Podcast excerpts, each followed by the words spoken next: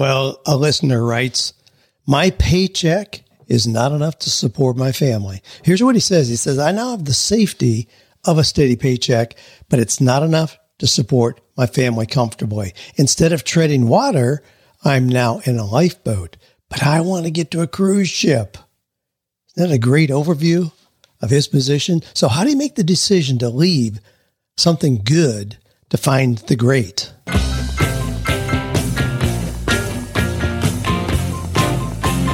Love your work? Do you think it's possible? Well, you're about to find out. It's time for 48 Days to the Work You Love with Dan Miller on the 48 Days Online Radio Show. Whether you need a professional tune up or a work overhaul, this is the program for you. Now, here's your host, Dan Miller. You know, we just had a, one of our 48 Days meetups in Keller, Texas. Had a great time with people. We talked a lot about risk what is risk when you need to move into something that's uncertain and uncomfortable in hopes of finding something better? Well, we're going to talk about that here. I'm going to share some of the things we talked about, and some ideas about how you frame risk. So here's some of the questions we're looking at. In addition, uh, Dan, I want to hear more of your thoughts on failure. Specifically, what does a successful failure look like? Someone says, I want to leave my great job, but my wife doesn't support me in doing something of my own. Dan, I always seem to think that others can achieve their dreams, but I can't. And then the one I mentioned here in opening, while I now have the safety of a steady paycheck, it's not enough to support my family.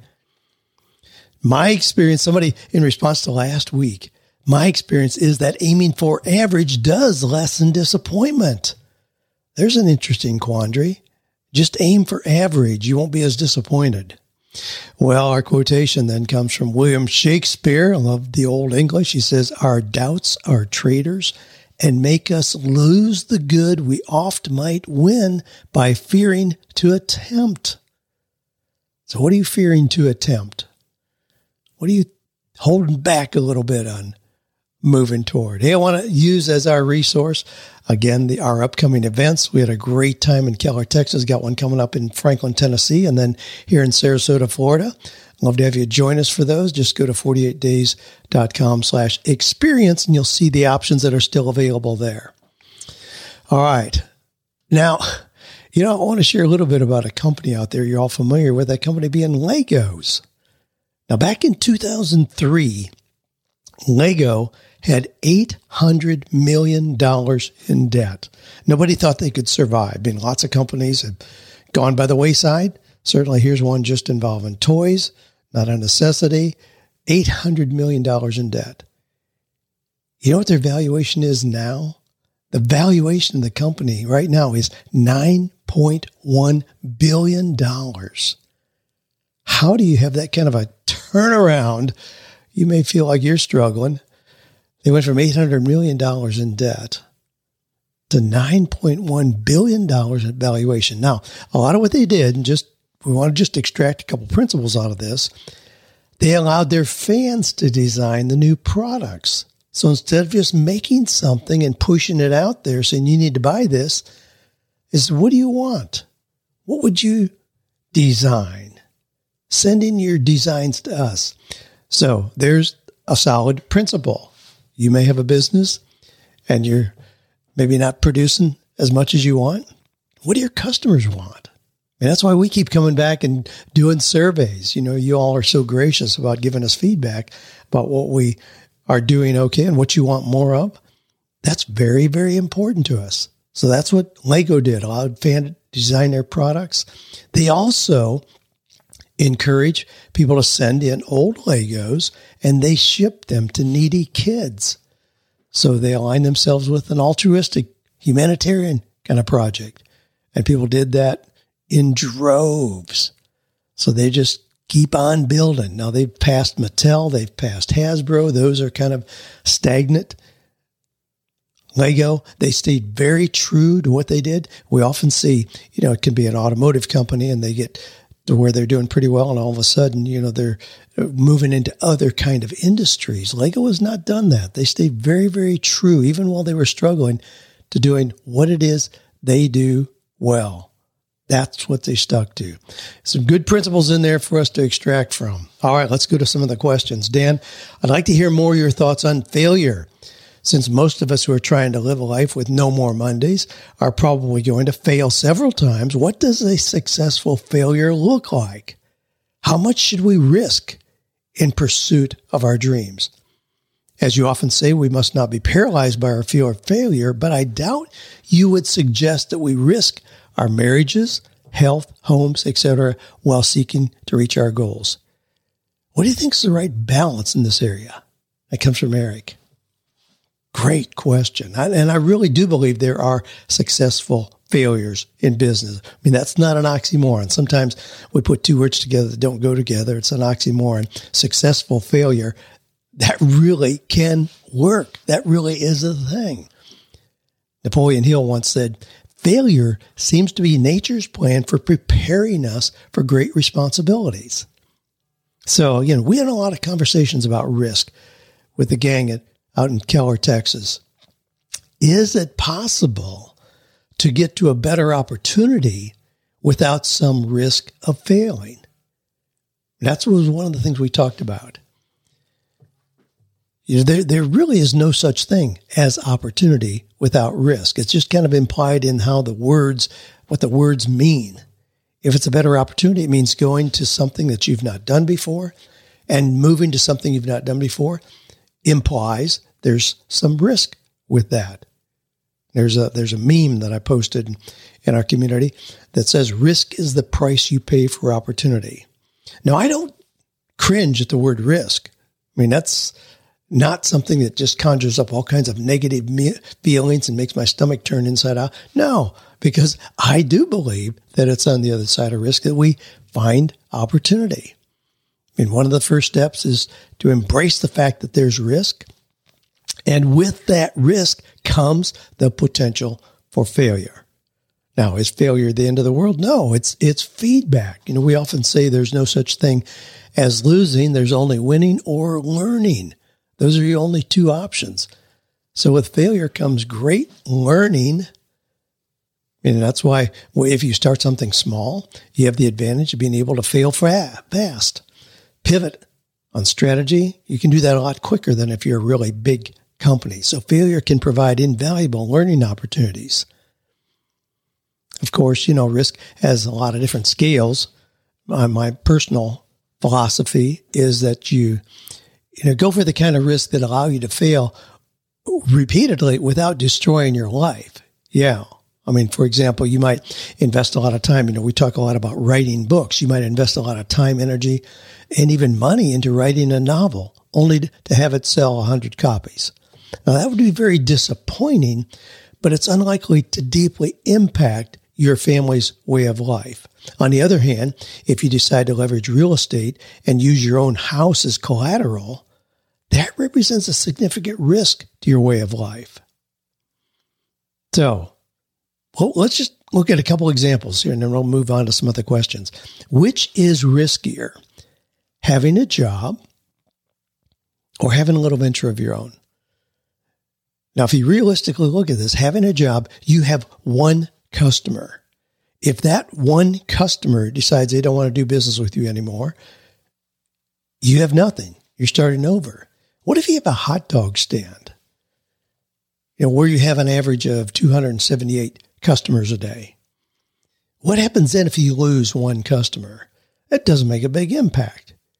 You just find somebody else to fill in that gap. If you're without two customers for a couple days, doesn't have a really big impact. You've got a lot of insurance because you have so many customers there. I mean, right now, as I speak, which is often the case, our yard guys are here, just happen to show up here. We may hear them in a moment, but you know, they, they have a lot of customers. So if they lose me as a customer, it's not going to put the business, the company out of business.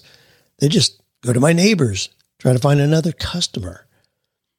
So which is riskier? I mean, a lot of people stay in jobs they really detest because it's secure. Really? To me, there's more security in doing something on your own where you have multiple customers than in having a job where you have one customer. And you weigh the odds, but Don't think that you're more secure by having a job. I use, well, is, is it riskier then, you know, to follow your dream or to keep things the same as they are right now? Do you want to do something that's really great, that's extraordinary in any area? If you're content with mediocrity, then you will try to protect yourself against any failure. Just recognize the trade off. And thus, the verbiage in a lot of the input that I hear from listeners is that, well, I want the security, predictability, steadiness, guarantee of a real job. Well, those things are illusions. I mean, a lot of people thought they had security in a job, only to find out it was just an illusion. A lot of people working for churches or nonprofits thought, well, oh, my job will never go away. And then only discovered that that's not true. It can happen. Just recognize the trade off. Now, not having date nights or not saying I love you daily will put your marriage at risk of failure. Spending 70 hours a week at your job will put your emotional well being at risk of failure. You know, eating Twinkies and Big Macs, not exercising, will put your health at risk of failure. In financing a car for more than your annual income, you know, will put your financial health at risk of failure. In spending, um, God, if you spend less than an hour a day, let's say on spiritual and personal development, it sets you up for the risk of personal failure. Expecting a company to continue giving you a paycheck puts you at risk of failure. I mean, these are ways that people set themselves up for failure. So when you talk about you know, having security, be very careful about how you define where that security is going to come. I mean, the things that I've done, when, when I look back, have I had successful failures? Well, when I frame it in terms of every time there's a failure, I learn a ton. Yeah, I've had a whole bunch of those successful failures. And that's the way that I tend to frame it. Not as, oh my, I'm never going to do that again. No. I mean, a lot of you have heard me talk about when I was 18 years old, getting ready to go to college, just as a poor farm kid, I got a, a grant, meaning money you don't have to pay back, $1,800 to pay for tuition, first year at Ohio State University. Well, being an entrepreneur, even then, I invested that money, what I thought was an investment, in hot cashew machines, and then only to discover that was a disaster there. I had somebody, true to their word, the company did have somebody come and place those machines in sleazy old beer joints. And uh, the thing that I learned very quickly is if hot cashews are not turned about every 24 hours, they mold very quickly. So, in as much as it sounded like a great idea, I got calls from those sleazy establishments really quickly saying, get these things out of here. Our inebriated customers are upset at what they're getting. So I did. I hid those machines in a chicken coop, in an unused chicken coop on our farm. My dad never knew to his dying day that I had done that.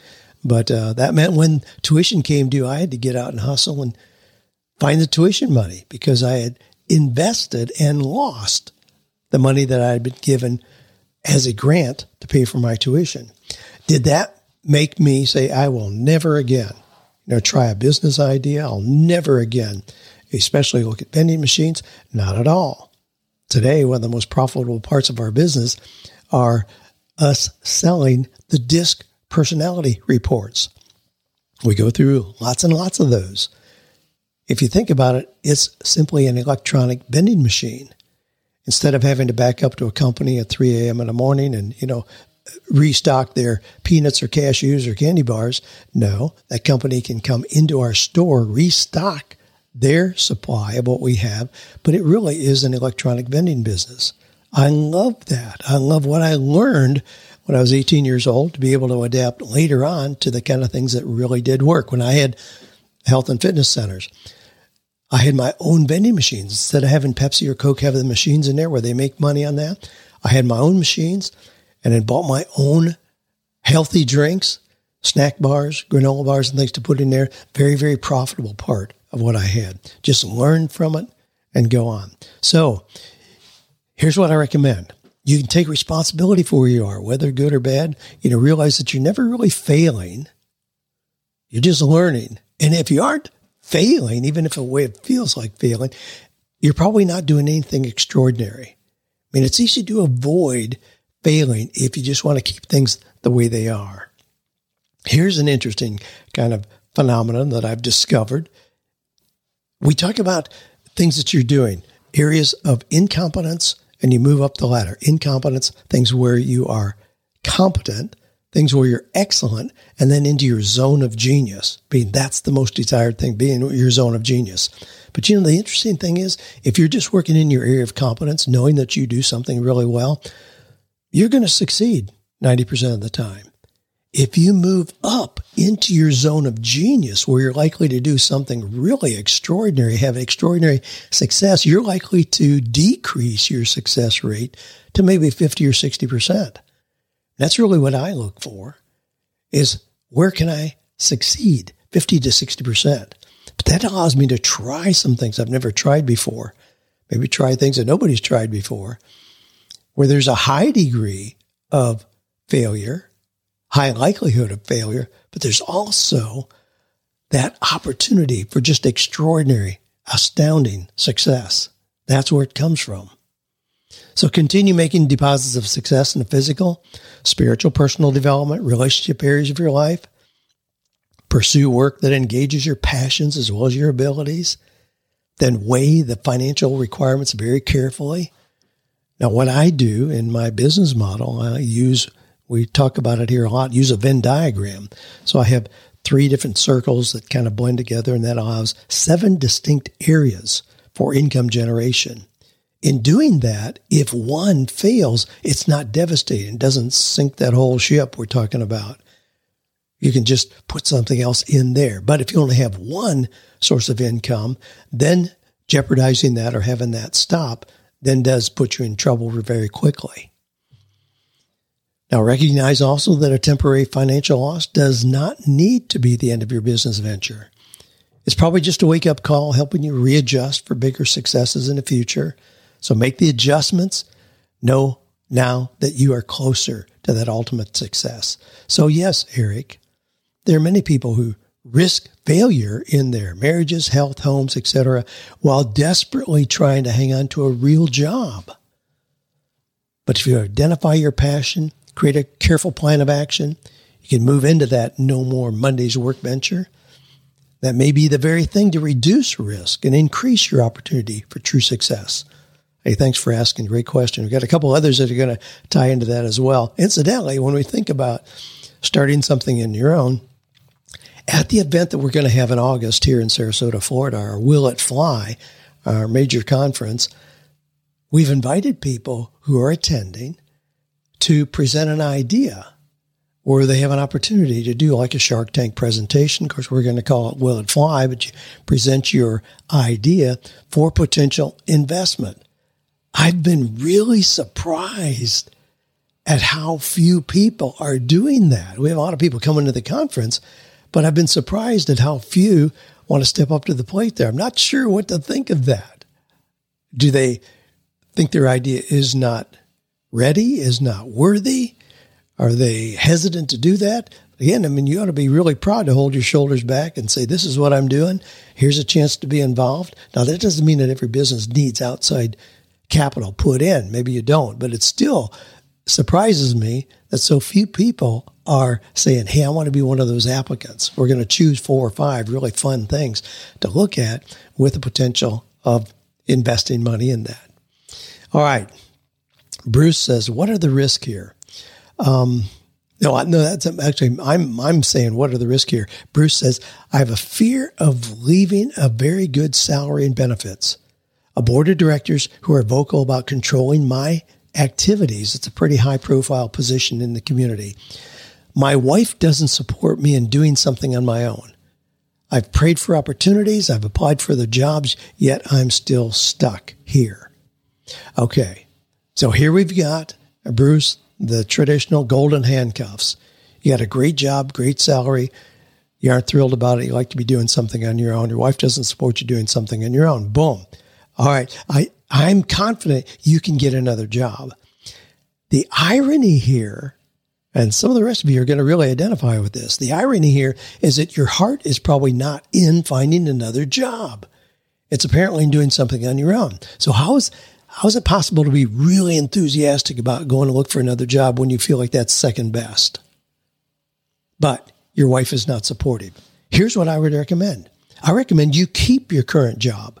Don't rock the boat. It's obviously not you're not desperate to get out. It is good salary, you say, good benefits. So it's not horrible, but while you're keeping your current job, start something on your own. You want to do something on your own?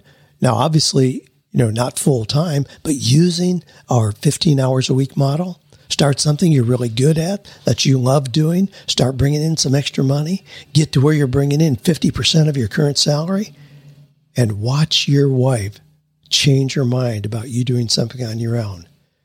See, what often happens is spouses just talk about wanting to do something on their own as an excuse to get out of a job they dislike with little thought about what they would do or how it would be profitable. And thus, rightfully so, the other spouse is concerned about having to carry all the family responsibility financially.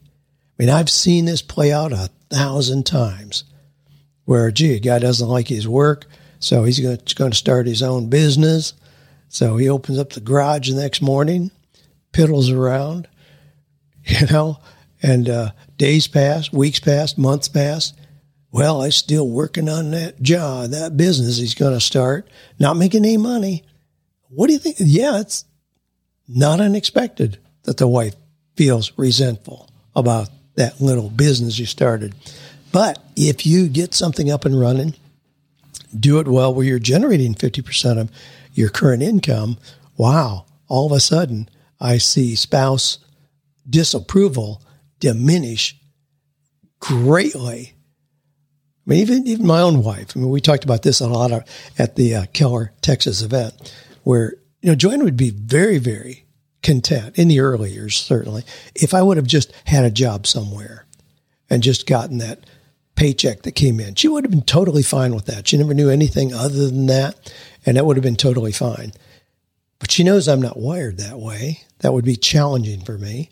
So she was supportive, even though there was uncertainty, insecurity along the way at times. But I mean, you talk to her now. Is she wanting me to go get a, a regular job? Well, certainly no. I mean, she enjoys the the time freedom, flexibility that we have to come and go as we please. And of course, she enjoys the income that we're used to at this point that would be difficult to replicate in a job.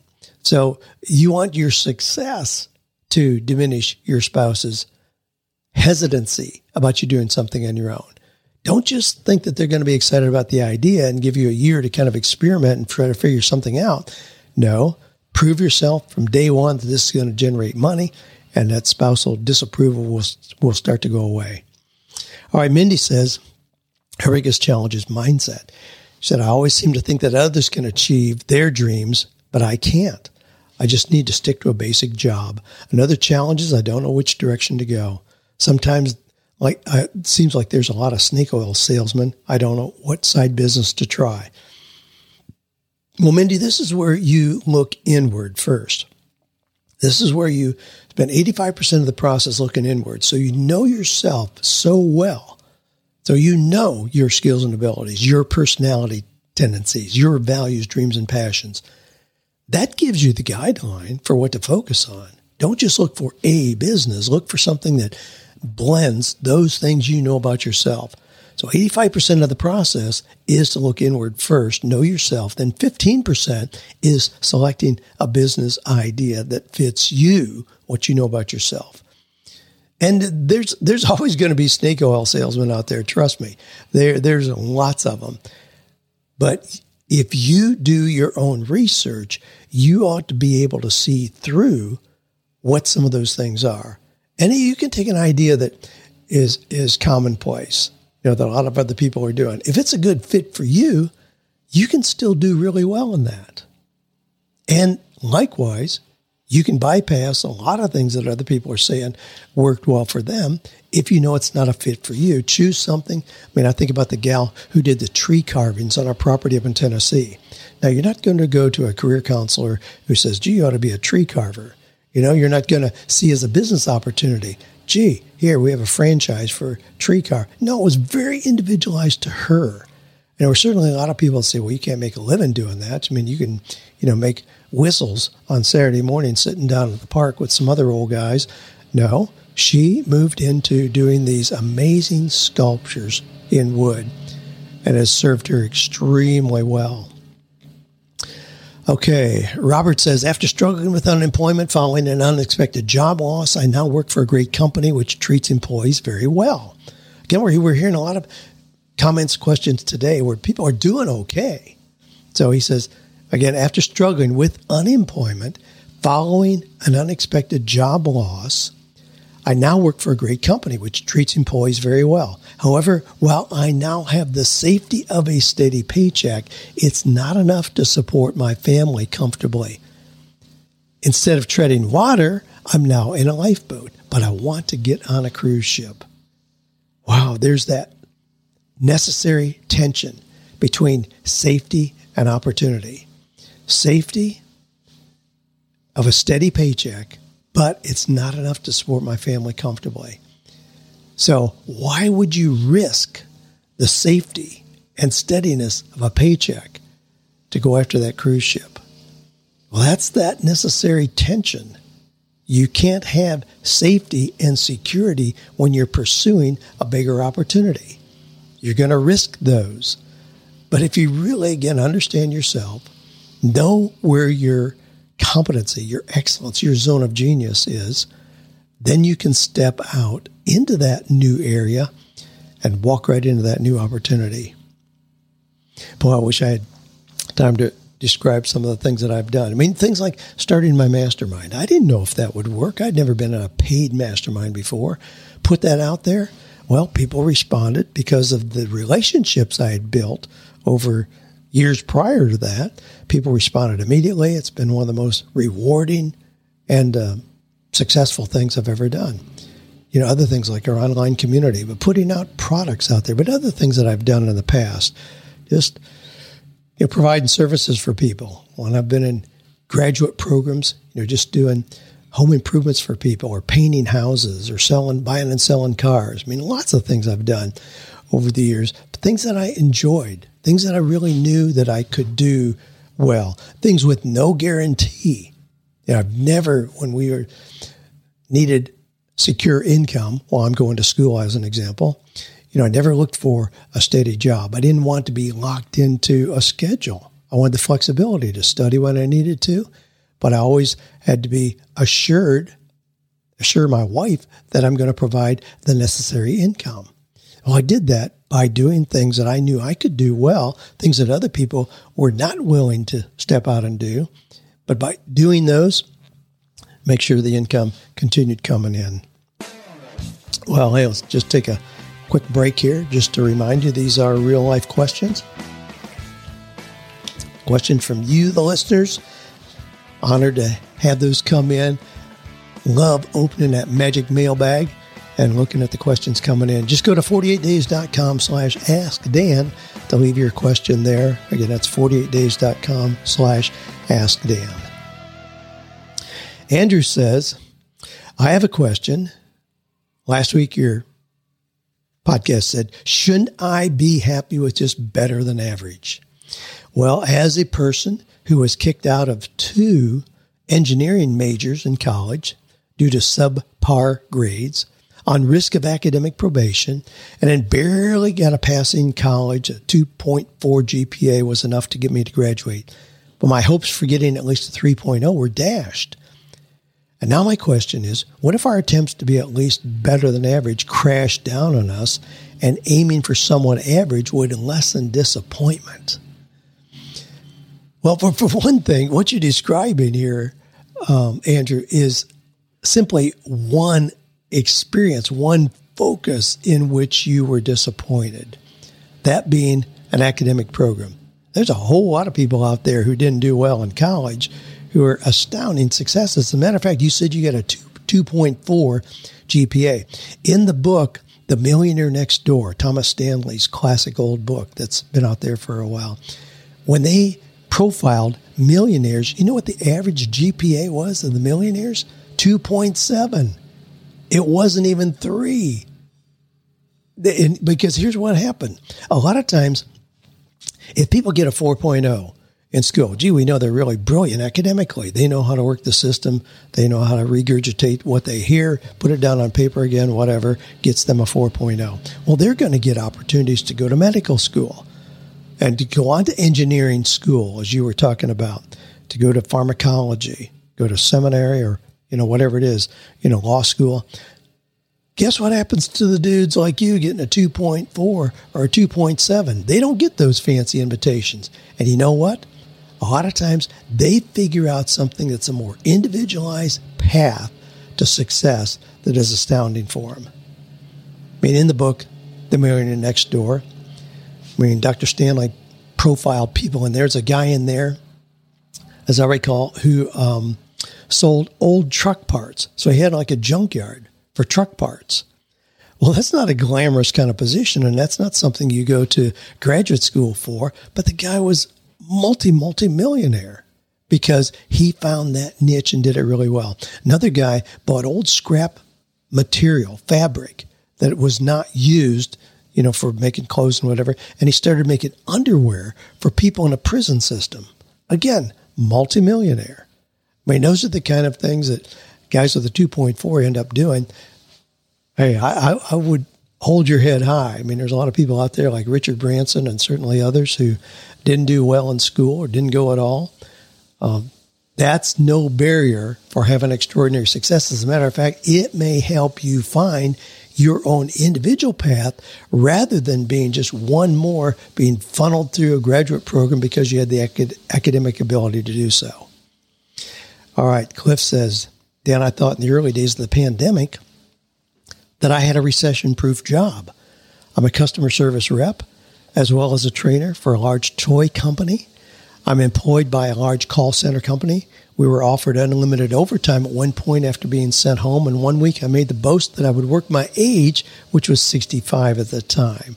I exceeded it by over two hours. All right, so he worked 67 hours. Since that time, the call center company has gone through a number of changes. Some of it, some of which was the result of the system crashing last fall. Although I'm not interested in it too much anymore, overtime has become severely limited. It goes on and talks about other changes and so on. I'm currently 67. I can collect full Social Security benefits. I was sort of hoping to work this job till 70, then collect maximum benefits. During this time, I'm also working on monetizing my podcast as well as working on another book of poetry. My question is should I take a look at what is happening around me? Also, consider the more frequent use of artificial intelligence and possibly speed up my exit strategy. Well, Cliff, I would encourage you to stay in the job you're in as long as it's tolerable for you, and apparently it is. You know, it sounds like it's okay. So you're only three three years away from that age 70 where you can get maximum Social Security benefits. But, and here's the big but, I would never be looking to Social Security as the primary source of your income. For one thing, I don't have any confidence that it's going to continue. I mean, the way the government gives away money these days, I don't know how any the government systems can survive. So I certainly don't want to be dependent on Social Security income. I would immediately be moving into how to monetize your podcast, your books, whatever else it is you've got going, so that you can look at how can you duplicate your current income with things that you do, whether you're in that job or not. And whether you're 67 or 77 or 87, what are things you could do to really have a robust kind of income? Now, I'm confident you can do this. I know your poetry is amazing. I don't have easy answers for how to generate income from poetry, but there are other things that you certainly can do. So I'd be looking at that so that you're not looking to just just kind of cruise into, you know, minimal kind of income and lifestyle because you're going to be dependent on Social Security. No, my goodness, to keep the job you have just for that base right now. But again, try to figure out what it is that you're going to do where it will be providing you income beyond just Social Security. Well, again, our, our quotation, we're going to wrap up here with that, but our quotation again for today was from William Shakespeare, who said, Our doubts are traitors and make us lose the good we oft might win by fearing to attempt. What is it you're fearing to attempt? What is it that you could move into if you got over those fears of attempting it, got over your fear of failure, what you perceived as risk? See risk as your friend. See risk is the door. And on the other side of that door is opportunity. If you frame it like that, man, grab the door handle. You know, what's the worst that could happen? You know, again, don't risk everything that you've got by putting it on the line, but risk in those areas where a failure isn't to isn't to harm you greatly anyway. I mean, I do lots of things where it would be considered risky, but I have certain core things that are continuing. You know, the podcast, you know, book sales, our online community, our mastermind, some of the things we've got in place, you know, those continue, but it gives me then the flexibility to take chances in other areas. I just got a just got a text just before I went live here from somebody. I mean, just a spam text saying, you know, that I was approved for two hundred fifty thousand dollars in funding that they will fund forty eight days. You know, if I need the money for anything, uh, you know what? Well, I guess I shouldn't frame that as a risk you know, if I really need it, and I suppose I could justify that. But boy, is it great to be in a position where that has zero, zero appeal for me. I mean, I'm looking for ways to invest funds in what other people are doing. And I don't say that lightly. It's not a, walk in the park, but just a mindset can help you get to the position where you're not begging, you're not having to ask others to open the doors for you, be willing to reach out and open that door. See what it is that you could create that's behind that door that'll open a new area of opportunity for you. Well, hey, thanks for listening. thanks for sending in your questions, for being the kind of person who's open to growing and being a powerful force for making the world a better place. Share this episode with some other people. That's the way that it spreads. Hey, you'll be hearing our new our new podcast, the new Wisdom of the Sages. Those are dropped in as well. Hope you're enjoying those. So thanks for being committed to your belief that we can, without a shadow of a doubt, find or create work and a life that is meaningful, purposeful, and profitable.